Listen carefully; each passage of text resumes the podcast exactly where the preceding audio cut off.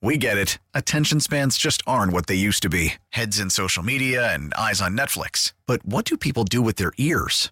Well, for one, they're listening to audio. Americans spend 4.4 hours with audio every day. Oh, and you want the proof? Well, you just sat through this ad that's now approaching 30 seconds. What could you say to a potential customer in 30 seconds? Let Audacy put together a media plan tailor made for your unique marketing needs. Advertise with Audacy. Visit ads.audacy.com.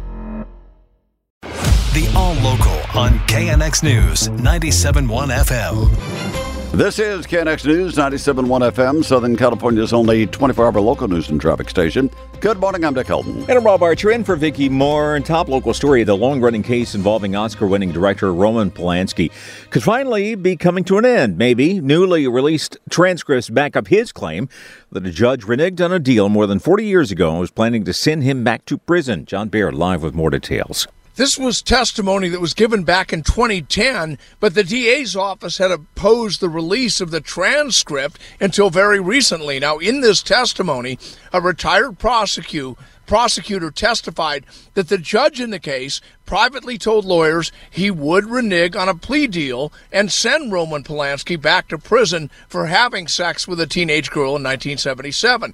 Polanski had already gone to prison for 42 days for an evaluation, but he took off in 1978 when he learned he would likely be sent back to serve even more time.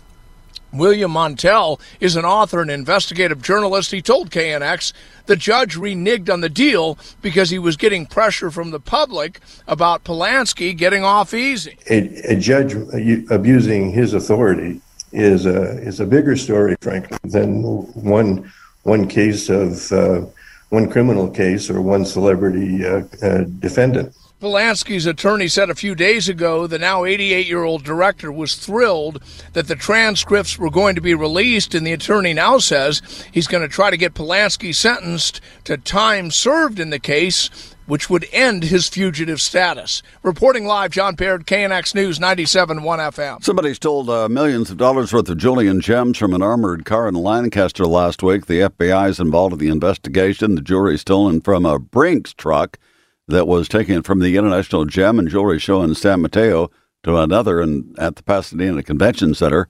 Uh, this is one of the jewelers who had his merchandise uh, taken. They're returning sometimes. They're returning your calls, but there's no information. Says it's his livelihood. My life. My life. That's how I live. That's how I feed my kids. Some of the vendors who had jewelry stolen had been building their inventory for decades. Spring says they're working with the law enforcement trying to find those who stole the stuff. A person's been taken into custody for questioning after the remains of a woman were found buried in Huntington Beach. Police were called to a mobile home park on Slater Avenue near Beach Boulevard after several residents reported a really bad odor in the area. They eventually found the human remains buried behind a home on a property. Not immediately clear how long they had been there or the cause of death. When police are calling the death suspicious, they are investigating. San Bernardino County Sheriff's deputy shot twice. He was responding to a call in Rancho Cucamonga. Yeah, he's going to be okay, expected to make a full recovery. But uh, CBS 2 Tina Ezedine says this happened when the deputy went to the neighborhood on Sycamore Court about midnight Saturday, checking out a parked car. Some people have been calling about that, said there was a guy inside the car, been sitting there a long time. When he approached the car, the suspect, upon being asked for a driver's license and uh, vehicle registration, pulls out a gun and fires two shots at the deputy.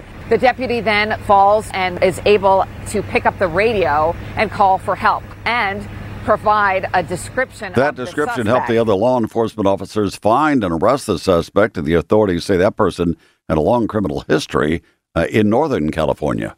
Two men in custody after the string of robberies and deadly shootings at 7 Eleven stores in Orange and Riverside counties.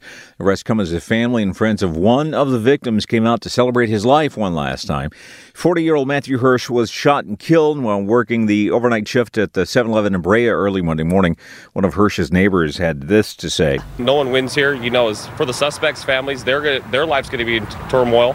You know, for all of us involved in Newmat, we're never going to be okay. The uh, men are also suspected of four more robberies and another fatal shooting. They're going to be charged this week, likely murder, attempted murder, and robbery.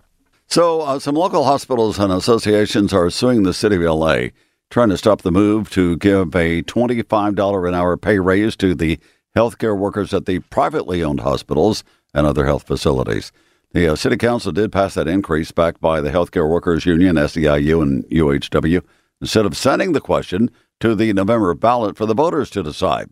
Union spokesperson Renee Saldaña telling us that they're fighting mad over this suit. Healthcare workers are, are really fired up about this. This is uh, top of mind for anybody who's struggling to make it right now in this LA economy, especially healthcare workers as they're being called back into hospitals to help fight again this next COVID surge.